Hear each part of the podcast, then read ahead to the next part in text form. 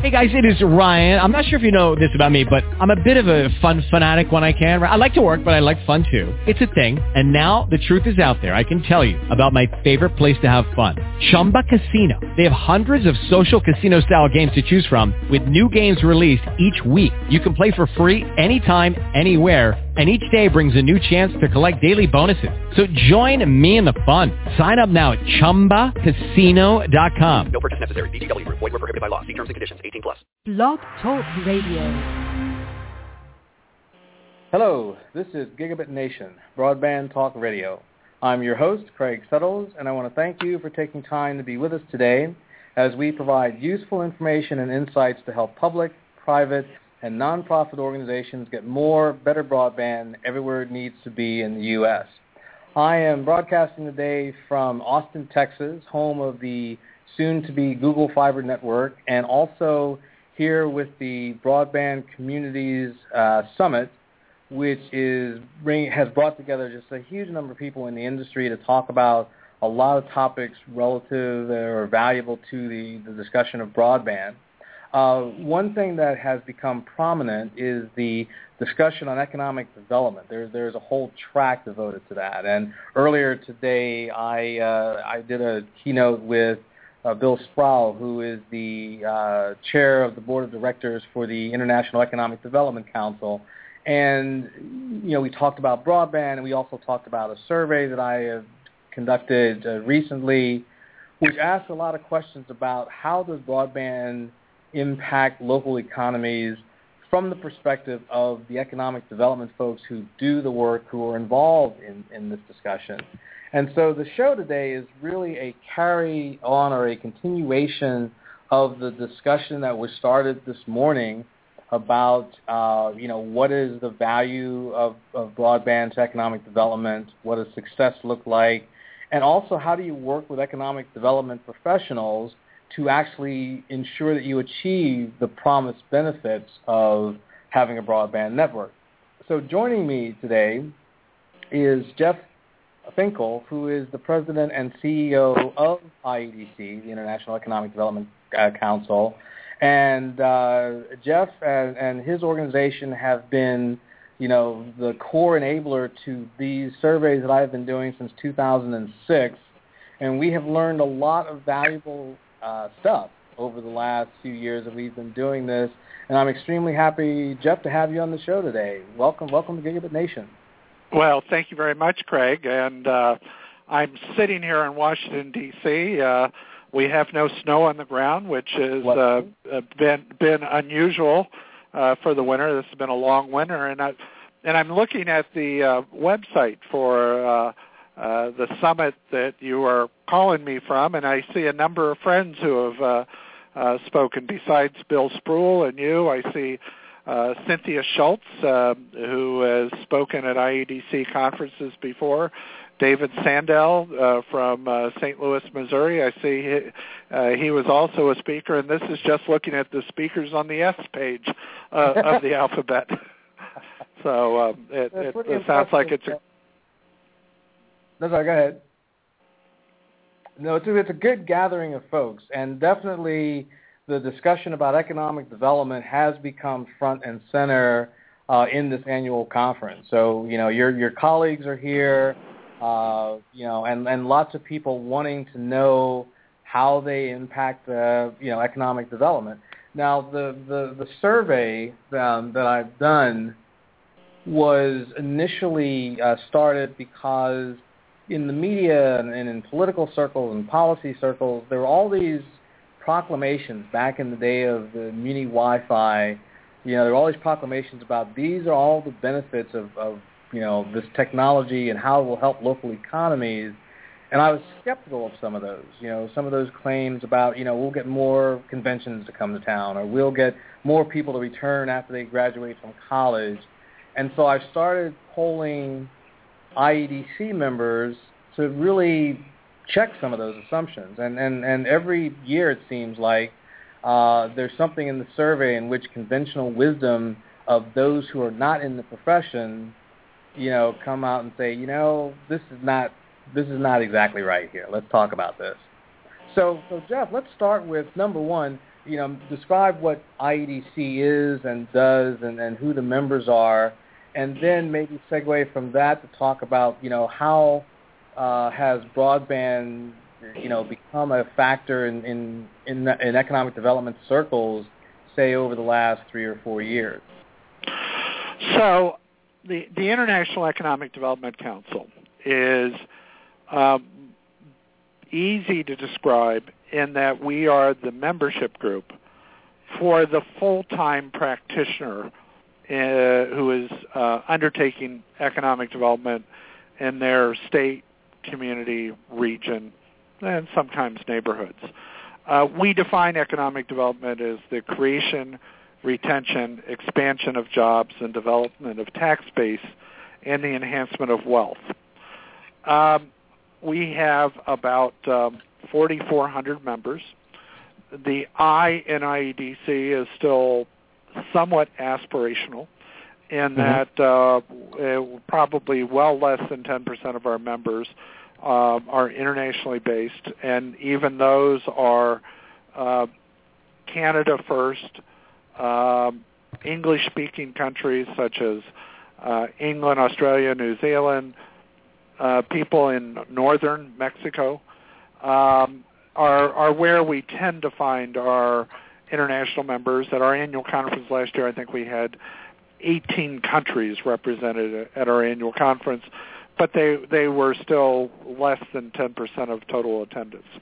Mm-hmm. A typical typical member will be state economic development director or their staff, city economic development director or their staff, county development director or their staff, public-private partnerships who are trying to recruit businesses to a community, um, chamber of commerce officials who focus on economic development, universities who have a, a, a vision or mission, and some private sector folks in utilities, rural development efforts, etc. Mhm. Interesting. So so now how from your position, have you seen broadband become part of the landscape, or is it not part of the landscape, or discussion at least, in, in economic development circles? So you, when you asked the question a couple minutes ago, you said, "Well, you know, how's it changed in the last three years?" And I want to, I want to say it has probably been 10, 12, 15 years and mm-hmm. it, it it it depends on the sophistication of the community. It depends on the industry needs, um, in terms of you know what they expect out of broadband. Um, well, let me give you a, a couple for instances. In uh, Cleveland, Ohio, uh, the state of Ohio may have been an early uh, place understanding what uh, did they want out of broadband, and you know what were their assets? How could they deploy uh, broadband in a way that uh, made sense for their community, their region? And they actually commissioned a, a fairly big study uh, to understand first, uh, you know, where was uh, broadband located in the state, how did they uh, uh, take advantage of their capacity? And one of the first things they did uh, was they tried to figure out where the uh, where uh, the capacity was going through the region, and uh, uh, it, it was interesting. The people in Cleveland, Ohio, for instance, uh, frankly discovered that uh, that they had a lot of broadband ca- capability. Uh, some of it uh, dark. It, it, uh, the, the lines had not been lit up, and and frankly, they did not know uh, how to access it or how to use it as an asset to to their economic development efforts. Um, but once they saw this map that uh, that um, uh, the state of Ohio generated, they then started to figure out what they could do and how they could do it. Mm-hmm. I want to give you a second example, which is on the other extreme. Uh, a number of years ago, IEDC was doing some technical assistance, and and we uh, uh, uh, we were hired uh, by the um, Levi Strauss Foundation. One of the things uh, uh, Levi's was doing is they were closing down uh, a variety of jean uh, factories. As you may or may not know, um, uh, Levi's was the last jean manufacturer who continued to uh, produce most of their jeans in the United States. But Lee and their competitors had all um, offshore outsourced a, a lot of their jean operations. Well, they had a uh, cut and sew operation in Warsaw, Virginia, I believe was the the, the community, and uh, a hundred people, and they were making Levi jeans in in Warsaw. Well, um, Levi's was a very generous company. Uh, they uh, you know, they upgraded people's retirements. They created packages, but they also um, had IEDC. I think we were this was may have been before our merger, and we were called the Council for Urban Economic Development. It was uh, there were two organizations that merged in 2001. Anyhow, uh, so we uh, we hired local staff to assist with economic transitions in six communities around the country where Levi's was cutting um, um, capacity. Well, lo and behold, one, and, and I was on the team that did some analysis in Warsaw, Virginia, and and literally, Craig, this was 12, 13, 14 years ago. We found an internet economy that was built around um, uh, uh, broadband. We found companies operating there in the middle of this is fairly rural Virginia, and you're sitting there scratching your head and said, one, how do they exist here? Well, how they existed, and this was before the merger of Bell Atlantic and GTE to uh, uh, to become Verizon. GTE, this was their major location in Virginia, and if you were in Warsaw, you had broadband. And mm-hmm. all of these companies learned about this and people were selling things online. They um, there, there were a variety of broadband applications going on in this very small city of Warsaw. So the economic development uh, capabilities of broadband, at least in a number of places around the country, have been realized and appreciated for uh, for in many cases 12 or more years. Right. Okay. Interesting background, you know, because we in the industry, I think, have have no clue that uh, you know this stuff kind of has actually been around for a while, and it is you know now starting to uh, happen. One of the things that's interesting, I'd like to get maybe your your take on, is that it seems like you know we're going along. We've had uh, you know wireless networks and high speed networks, and there was a whole fiber boom days during the dot com era when there was going to be fiber optics everywhere. But it seems like you know in in 2005 there was Muni Wi-Fi, and then in uh, 09 there was the broadband stimulus, and then in uh, maybe two years ago Google announces they're going to bring fiber to uh, what is it to uh, Kansas City. But it seems like there's some big public event is what happens that ends up getting people on a broad scale to start talking about, you know, high-speed internet access and economic development. Does that sound like, you know, I mean, once you get past like stories of some of the places like Cleveland and, and Warsaw, that it takes some sort of major, I don't know, event to kind of galvanize people's thinking or their talking around the topic of economic development and broadband?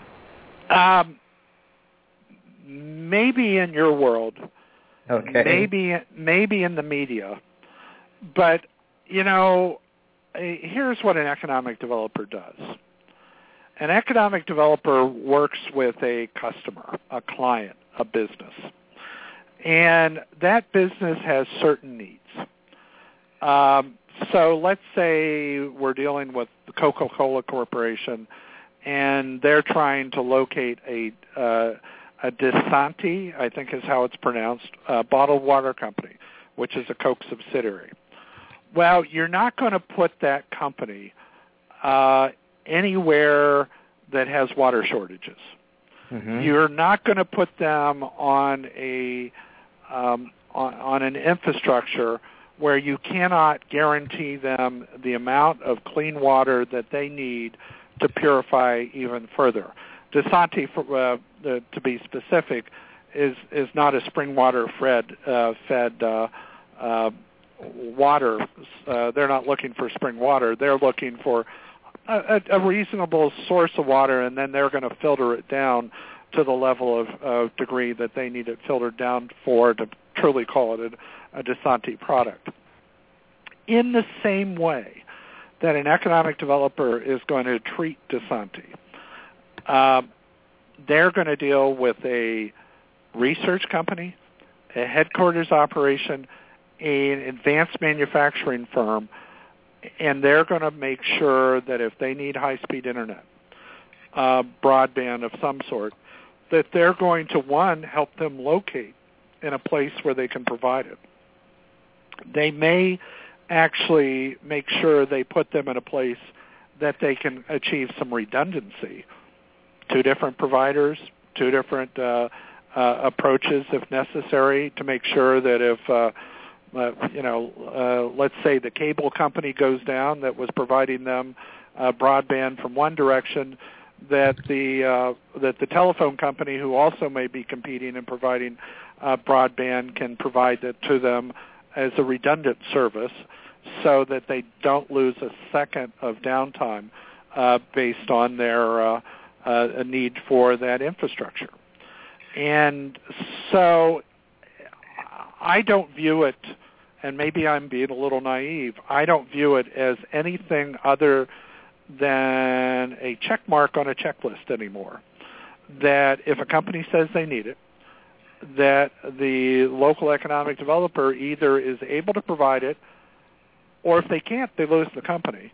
And they're not going to lose many companies before they go to their uh, business leadership and their civic leadership and say, if we don't upgrade internet to certain uh, industrial parks, to certain parts of our downtown, to certain buildings, we're going to lose tenants, uh, industrial clients, customers uh, without the uh, broadband that we need to make sure that these customers are competitive in our community.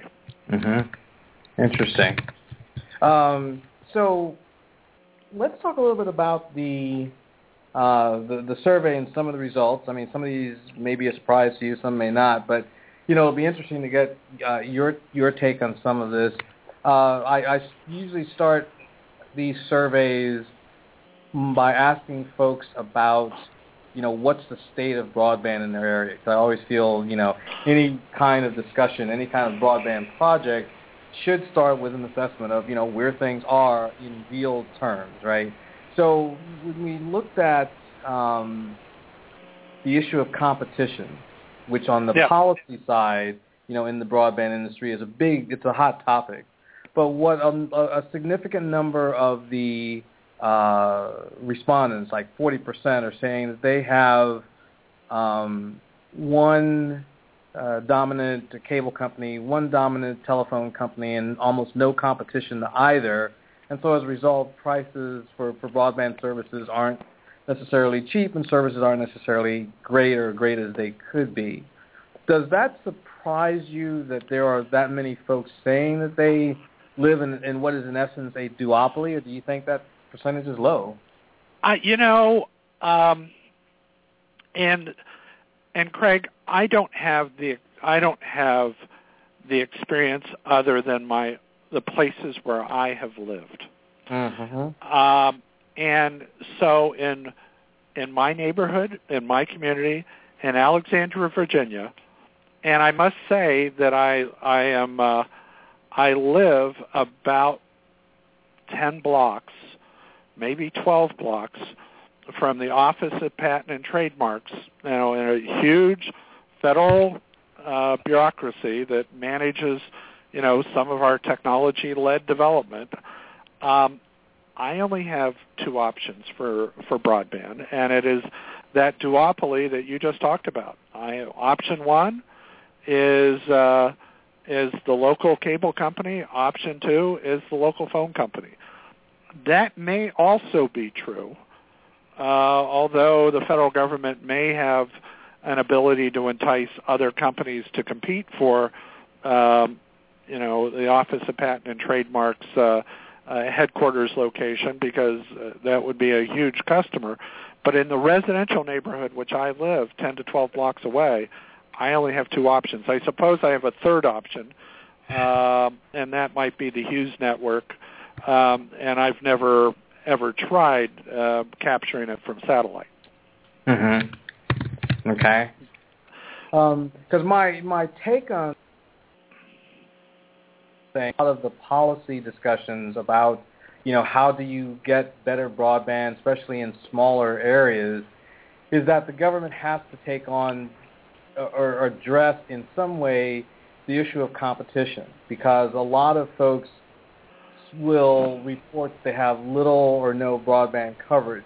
Or maybe more accurately, it might be to say that a lot of communities will say we have broadband, but we don't have speeds and service fast enough to be able to, you know, take advantage of the latest education technology or take advantage of the latest uh, business, uh, you know, cloud computing and you know moving you know, big data through data centers and so forth. That the issue isn't so much or isn't just an issue of is it available, but is there enough of it available that today's business needs and, and business needs down the road three, four years are being taken care of. Yeah. And um, I mean, how, how do you feel about that particular discussion? Because that's what's going on in our world, we'll call it, and, and it may not have, uh, you know, touched into the into the economic development circles. Well, uh, and let let me um, let me narrow what economic developers are interested or are worried about. Um, you know, the economic development director in Alexandria, in the whole scheme of things, does not care whether whether I have high-speed internet in my neighborhood or not. Um, and most economic developers don't, unless they have such a high percentage of of of companies that are operated out of homes, um, and and that is a growing trend. Mm-hmm. But at the end of the day, um, the economic developer is lo- is interested in certain places having uh, uh, higher broadband capability because they're going to worry about. Uh, let's let's take uh, my example of Warsaw, Virginia. You know, they're going to want. There's probably, and I'm going to make up a number. There's hundred businesses in Warsaw, Virginia, and let's say a third of them truly are relying on broadband uh, in a way that makes their uh, it's a make or break uh, for their business. And of of those, uh, only a third of those have a sufficient number of employees that they that the economic developer says we absolutely have to have as fast of an internet capability as possible for that. Mm-hmm. So we're only going to worry about certain places, certain speeds, uh, and and capacity. So when we talk about community-wide systems like the the Google system in Kansas City, mm-hmm. I mean that that certainly benefits economic development uh, in in all aspects of what a community is doing. But it, it, from our perspective, and I don't want to, and I'm not bad mouthing what Kansas City has done or what mm-hmm. Google's done, but that's overkill for what the economic developer needs. Um, what we need is certain companies who it's a make or break issue for, and we have to deliver it. Um, is there a need for the federal government to come in and regulate? Is is this like uh, uh, banks who used to redline certain neighborhoods and and not provide loans, and, and now we have telecommunications companies or cable companies not providing enough bandwidth. Um, maybe, but doubtful. I I think they're going to. I, I think they're going to provide broadband. They're going to provide high-speed internet if there is a market there, and if they can. Uh, recapture their investment into going into those places. Hmm. Okay. Now, if you are the economic developer for a place that um, broadband is absolutely essential, and the telephone company says we can't do this without X, Y, or Z, and I can't imagine they're they're not going to say they're not going to do it. Period. I think they're going to say they're going to do it without something. You know, many economic development needs need resources of some sort to make the project work. They may need an off ramp off of a highway. Uh, they need, you know, uh, they may need duplicative power sources. They may need something, and communities are capable through the state legislature, through federal resources, or local resources of providing it. And if if broadband is what's necessary to meet the needs of certain businesses, it seems to me that's where the local community needs to step up and and guarantee it. Um, hmm. You know, um, I will give you another small story, and and and uh, and uh, the city of Arlington, Virginia, next door to where I currently live. I used to be on their economic development uh, uh, commission uh, for many many years. Well, the city of Arlington, and, and it's a wealthy city. It's a a very urban city. It's a very uh, compressed city. It's a, it's actually a county, uh, but it has all the appearances of a city. Um, they used broadband to control all their infrastructure, all of their uh, street lights, all of their traffic lights, um, the uh, connections between police stations, fire stations, and uh, uh, uh, libraries, uh, offices or were on a city or county-owned broadband network. One of the things that we debated is should, could, uh, that broadband network that Arlington County was using to managing all of its systems be used to support the business community. At the end of the day, we decided not to because that would uh, compete with the existing broadband providers and we felt that uh, we needed to let the broadband providers um, actually, you know, do the private sector uh, provisions that they normally did. But if I were a community that did not have uh, satisfactory broadband, I might be looking to set up my own broadband network, and uh, and, uh, and and and you know first use it for the governmental use that you could use it for, and then second uh, if necessary, uh, provide it as a as a, a, a, resource available to the private sector as well. Mm-hmm. Okay. Um, in, interesting. Um, you know, we uh, I think we get into our certain views of the world, and especially people in the industry. You know, I see this. I mean, you got you come to an event like we're at here at the in Austin. You know, and you see a lot of the same folks, and there isn't necessarily a dialogue, maybe, with the uh, economic development folks to kind of get this kind of feedback. You know, the kind of feedback that you're you're, you're presenting here on the show. I mean, do you think that's a, uh, an issue? Do you think that there is a uh, you know, a, call it a lack of the policy side of broadband and the industry side of broadband to really engage the economic development professionals in some dialogue to really talk about what's needed in, in, in their, their communities? Well, so I'm, I'm sure a dialogue is always healthy and is always necessary.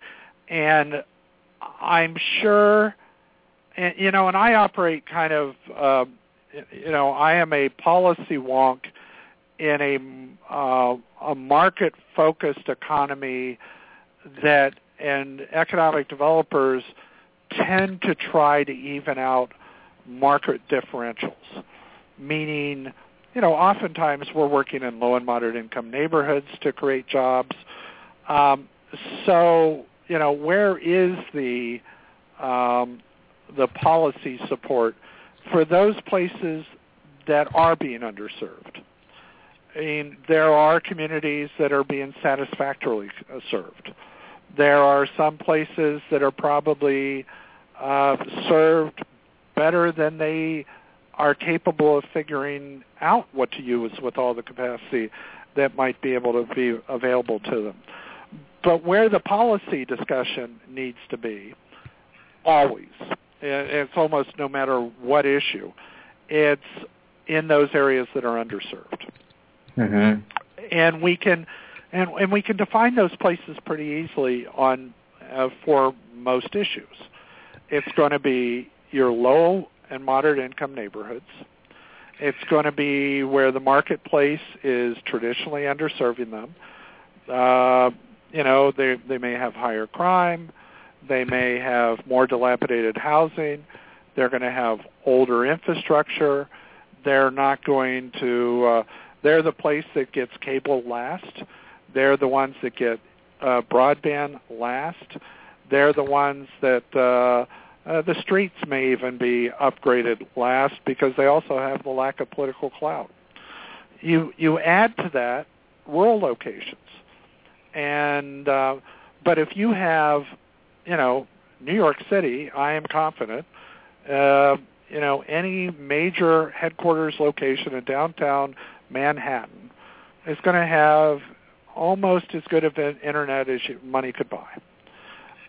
Um, you take any wealthy neighborhood uh, in the country with regional, national, state corporate headquarters.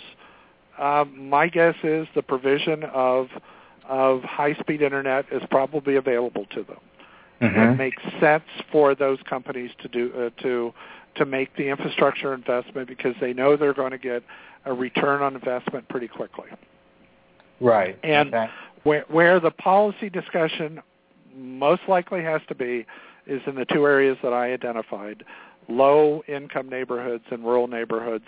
And and some of those are being served, and many of them probably aren't. So, um, you know, Craig, I, I think I'd be surprised uh, to learn that uh, you know that those other places that I talked about, the wealthier neighborhoods, the places with people who can pay, are probably being served adequately.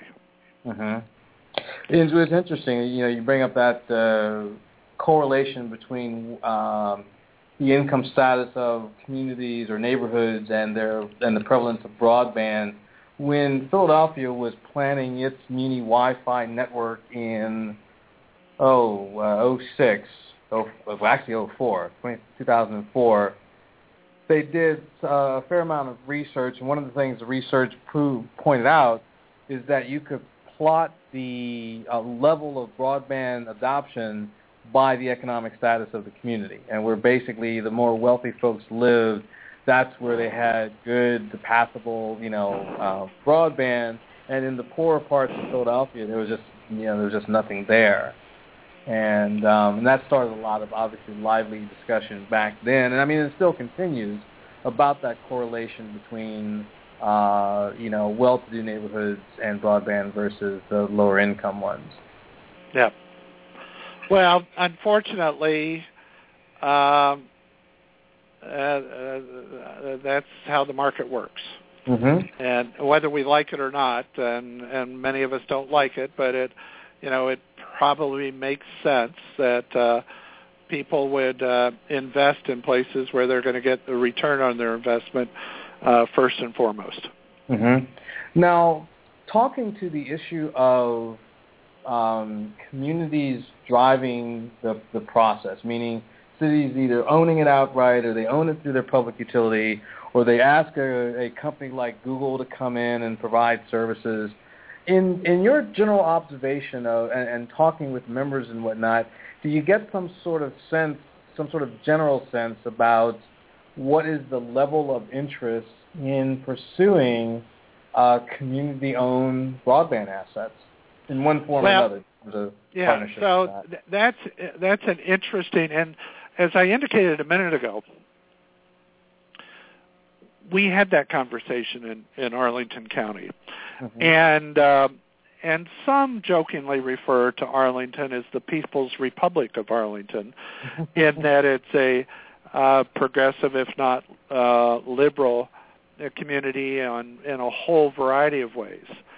And so, if there was ever a place in Virginia that might well think about uh, community-owned infrastructure, um, they passed. Um, and they passed because they did not. They thought that that investment would be redundant to the infrastructure that the private sector um, w- was already invested in, and that uh, if they got into that business, the private sector might pull out of that business, and they weren't so sure that uh, that they needed all that money tied up in that way. Mm-hmm. Um, so, and you know, and they're like Green Bay, Wisconsin. Uh, there's only going to be so many communities that are going to want to own their NFL teams. In fact, I'm sure the NFL would not allow any more Green Bay, Wisconsins, um, which happens to, yes, that's yeah, true. yeah, uh, which owns the Green Bay Packers, as as many of your uh, people listening to this probably realize. Mm-hmm. I I do not know um, uh, how many communities out there are ready and willing to, um, you know, build a community-owned infrastructure. Um, and and I would add that you know the places that are probably best capable of doing that are probably the ones that are being served the best already by the private sector mm-hmm. because you can you can achieve a, a return on investment. You can achieve a strong adoption in your wealthier neighborhoods. Uh, You're probably least able to afford a community-wide infrastructure in the types of places that I talked about, and um, and the the problem with a community-owned infrastructure is, you know, are you going to be left behind as the technology changes? Um, you've put all your money into the current uh, technology, and are you going to be left with Betamax when VHS wins? Or are you going to be left with VHS when everything moves to CDs? Or are you going to uh, um, uh, be left with CDs when everything has moved to, uh, you know, click and order on Netflix and watch something instantaneously that you don't have to return to anybody? And and um, you know, many a politician has probably died on their sword by choosing a technology that didn't work.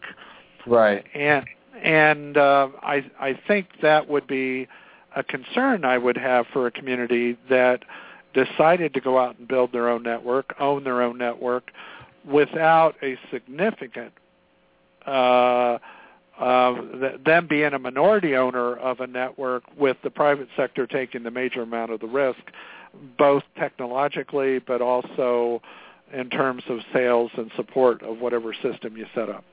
Mm-hmm. Hmm. That's a definite uh, issue. I mean, I know it's one that I talk about, and, and, and folks here talk about, you know, even at the conference and whatnot, about the danger of obsolescence. So you're basically, when you assume the role of the provider, you know, as a community, you have to be prepared to address that danger. You know, I don't necessarily advocate that it always happens, but I got plenty of examples of communities where, you know, they have been successful at this and they have managed to keep pace with the technology and so forth. But I do tell folks that you have to really clearly look at what you're about to do so that you understand this is a very real danger. And and you can address it in any number of ways, but you know, and I think one of the ways, like for example, I'm working with this project in Iowa, where the the the, the community foundation says we want to own the business of dark fiber network. We want to own that in- infrastructure, and we want to ensure that it is used in an open access way that ensures competitive pricing. And so they are, you know, they look very hard at what's our responsibility for this from a management perspective, uh, from an upgrade perspective, and, and, and so forth. An exercise, that assessment exercise I think is is is very valuable. And then and other communities might decide, you know, we will go halfway on this in the sense of, you know, we'll go for the infrastructure, the core infrastructure, but we're going to do it in such a way that we minimize the danger of obsolescence that you, that you talked about, Jeff. Yep. Interesting indeed. Huh. So let's let's talk about a couple of other uh, uh, points in the um, in in the survey. Uh, you know, we talk about uh, you know how how sufficient is the technology. do people feel it's sufficient? One of the things with the survey this this year was I asked the question about uh, you know do people feel that their current broadband is sufficient for, and I list off uh, specific uh, elements of business, like drawing new businesses. I look at specific elements of education and specific elements of uh, medical health care delivery to say yeah. or try to get the discussion along the lines of um, it's not just do you have broadband available, do you have enough to do the things that you want uh, to, to do? Um, do, do you think that economic development folks are looking at things in that level of detail? Um, you know, and the answer the answer is I don't think so.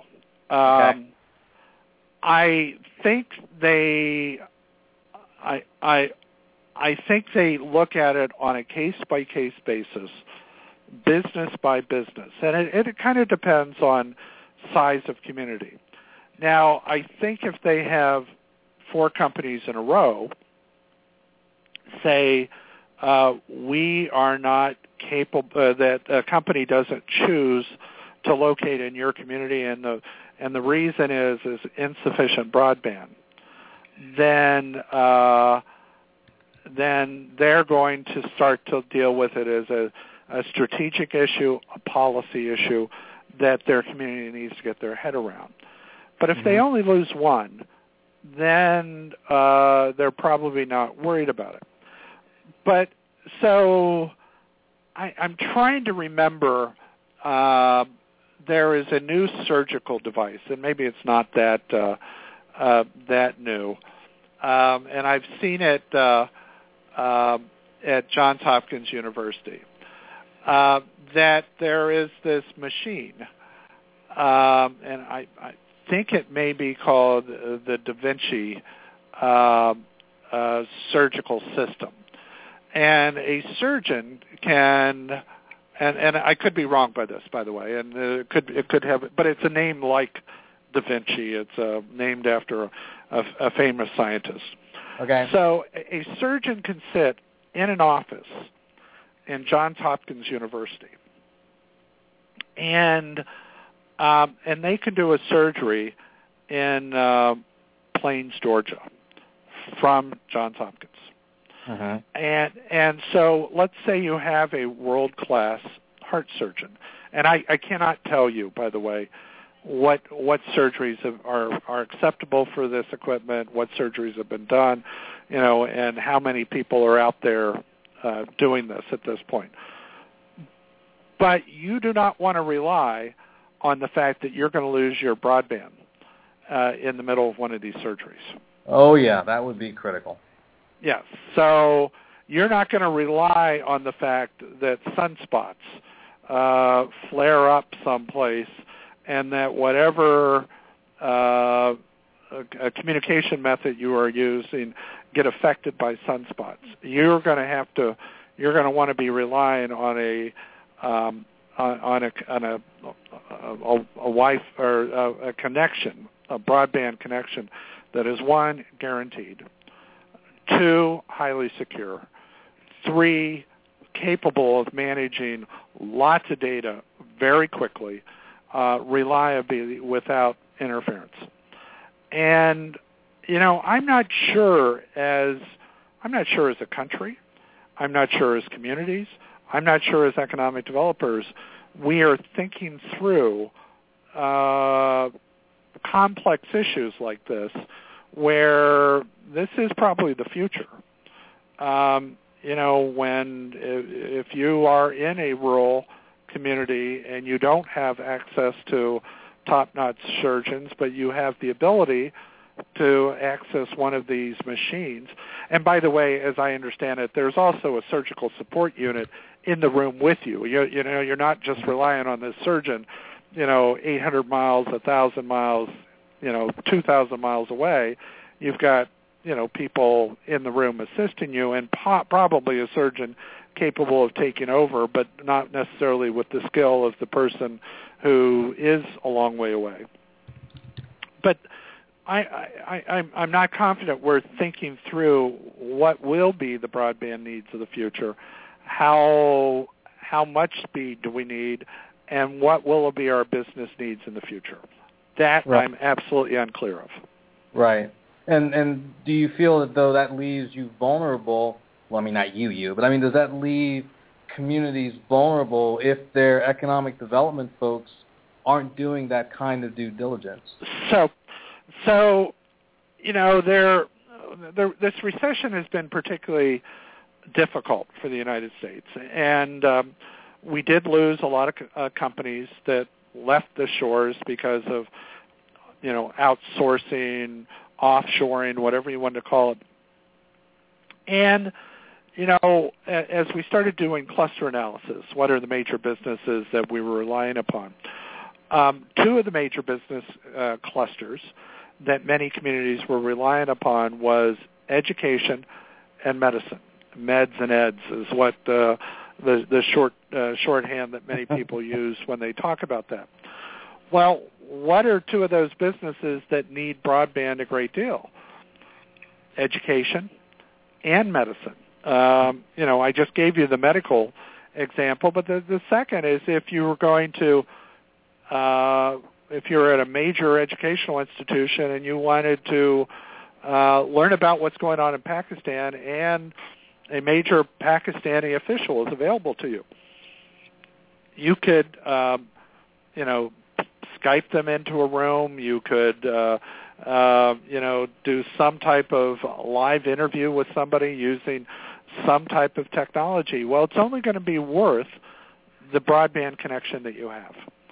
Um, you know, if you're thinking about running it over copper wires and uh, and uh, you know you might be able to listen to somebody over the phone, but you have with the technologies available to us, you can do much better than that these days. And the question is, if you're not capable to do that as a small liberal arts college located in you know Dubuque, Iowa, and the people in Kansas City are able to do that.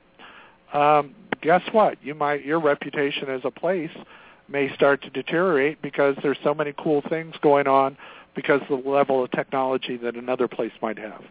Mm-hmm. You can't you can't let yourself get there. Right. So but with you, I with you, I'm speaking to the choir. this is true, but it's also helpful. Well, you know, let's actually talk about uh, this a little bit more. Um, one of the the um, sessions today was the the one that Bill led and I participated on. That was basically telling a room full of technology folks and vendors and people from other parts of the city infrastructure, the city staff, but all involved in broad with broadband projects. You know, you need to understand how better to interact with the economic development professional, to understand what their world is, what it's about, what's important, and so forth, and how they can help move everybody together toward having broadband impact these economic development goals. From your perspective, you know, how do you see, you know, or what do you see as good ways in which those who are not familiar with economic development, how should they engage, you know, your members, your professionals, so that we all both get on the same page and achieve what benefits the most amount of people for the time and effort spent? Well, I I think uh, the first thing is, as Craig, you've done a a great job of helping to educate some of our members just by the surveys and and the results of the surveys. You have uh, you you've been sensitizing people. You've made them think about it. I think second, I would hope that, and I, and I don't know your conference uh, that you've participated in all that well, but it is my hope that many of the attendees are internet providers, uh, broadband providers, uh, um, you know, uh, telephone companies, uh, cable companies, and and frankly, um, many of those companies ought to be having uh, discussions of engagement with their economic developers in the communities where they're serving. Um, I'll give you a couple examples of how some companies were pretty forward thinking in, in that line. GTE, before it merged with Bell Atlantic to form Verizon, they had a, their public affairs staff was largely made up of, of former economic developers. Mm-hmm. They were out in their communities helping their communities think through the relationship between the GTE infrastructure and uh, the economic development needs of those communities. Um, I've had uh, a past chair of this organization was a former GTE employee, uh, and you know he worked uh, out of uh, uh, Texas, uh, Arlington, Texas, I believe, is where GTE's uh, world headquarters was. Uh, one of my former board members uh, was that person's boss. Uh, and as you looked across their infrastructure, almost everywhere, their public affairs units had economic developers in it. Mm-hmm. Uh, our public-private partnership organizations um, are are organizations that are trying to recruit businesses, communities, and um, they get some of their money from the local government, but they also get a, a fair amount of money from local businesses to help them fund their economic development efforts. Um, 10 years ago, 12 years ago, 15 years ago, the types of businesses that were contributing to the economic development effort from the private side is is different today than it was 10 or 12 years ago. Two new players uh, that we didn't see at the table writing large checks. Hospitals, they're in the economic development game these days, and cable companies. Mm-hmm. You uh, you look at the major cable companies, and many of them are sitting at the table. They are major contributors. They're on the boards of directors of local economic development organizations. They are in a great place to help educate economic developers around the country on what are the infrastructure needs. The private sector who are sitting at the table uh, at your conference ought to be going into the economic development offices uh, wherever they are invested. I saw uh, one of your speakers works for Forest City, uh, a development corporation out of Cleveland, Ohio. I know Forest City pretty well. She was in the residential uh, unit at Forest City where they are considering new residential facilities and and Forest Cities builds lots of residential communities ought to be going into the planning department, the economic development department, and emphasizing the infrastructure needs that their residential communities have. That type of communication will in fact yield results over the long haul. Mhm. Hmm.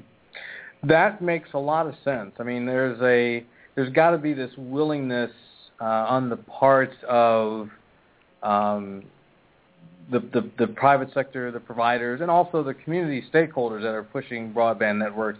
You know what I described earlier today as um, you know there needs to be a um, a discussion, a technology education of the economic development professionals so that there is an understanding of what this technology is and what it does, what it can and it can't do, so that those professionals, those economic development folks, can then go to their businesses or go to their home, you know, based entrepreneurs and better articulate, you know, the questions. Do you need broadband? Why? What kind of broadband? What speeds of broadband?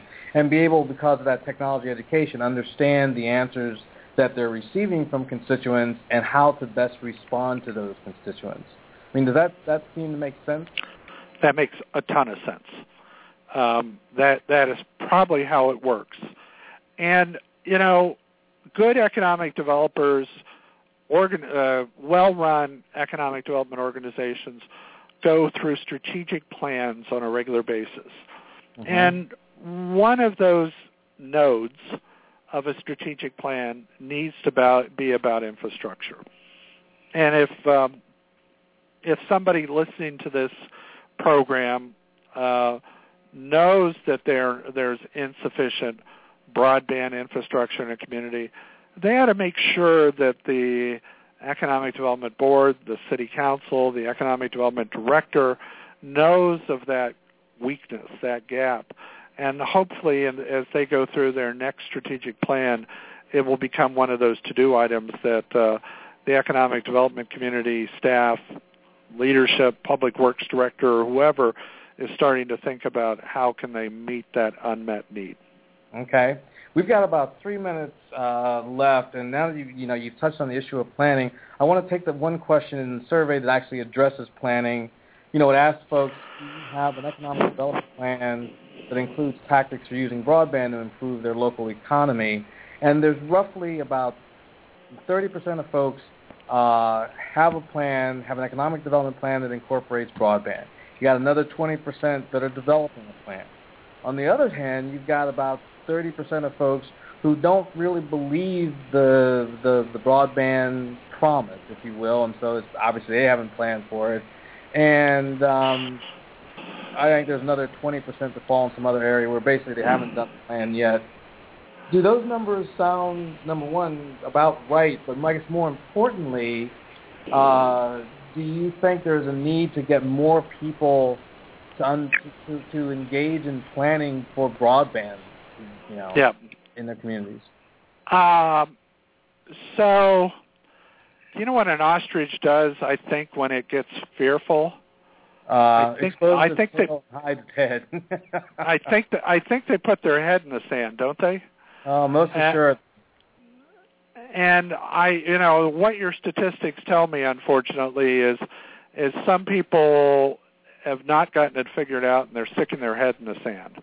And I um, and and Craig, I think it's going to be up to you, and it's going to be up to me, and it's going to be up to people who are helping our economic development communities and and um, economic developers figure out that sticking your head in the sand is uh, is going to do absolutely no good for the communities that they're working in, mm-hmm. and that they need to view this as just as an important of an infrastructure as water, sewer, natural gas line, redundancy in electricity, and if they don't have broadband, they're going to be out of luck in the future.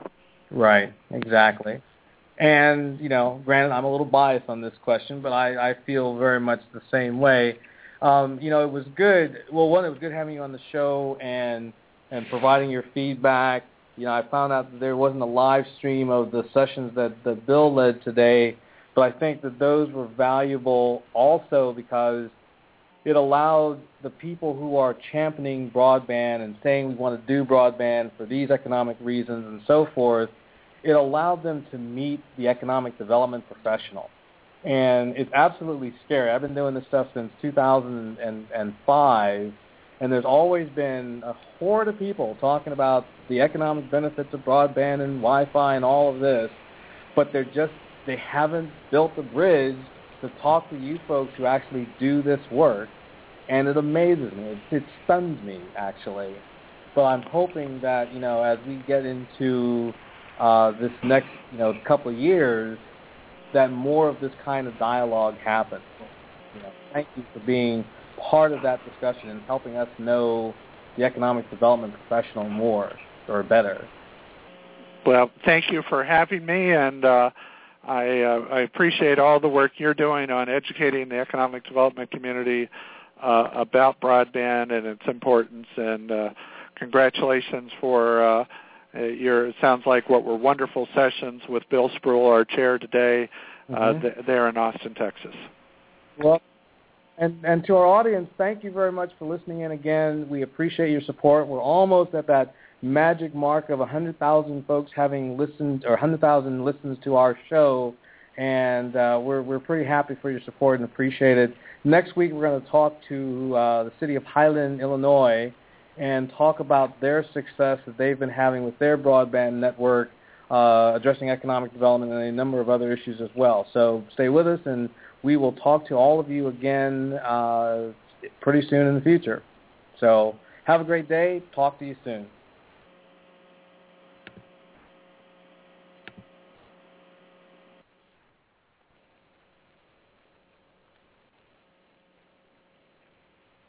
With the Lucky Land Slots, you can get lucky just about anywhere. This is your captain speaking. Uh, we've got clear runway and the weather's fine, but we're just going to circle up here a while and uh, get lucky. No, no, nothing like that. It's just these cash prizes add up quick. So I suggest you sit back, keep your tray table upright, and start getting lucky. Play for free at LuckyLandSlots.com. Are you feeling lucky? No purchase necessary. Void where prohibited by law. 18 plus terms and conditions apply. See website for details. If you only have a 401k, you're not getting the most for retirement. Wait, what? Add a Robinhood IRA on top, then they'll boost it by 3%. You can do that? And if you transfer in any retirement account, you get 3% on top of that. Is there a limit to the match? No limit. Robinhood Gold gets you the biggest contribution match of any IRA on the market. Sign up for Robinhood Gold at Robinhood.com slash boost by April 30th. Subscription fees apply. Investing involves risk. 3% match requires gold for one year from first match. Must keep IRA for five years. Match on transfers subject to additional terms and conditions. Robinhood Financial LLC. Member SIPC.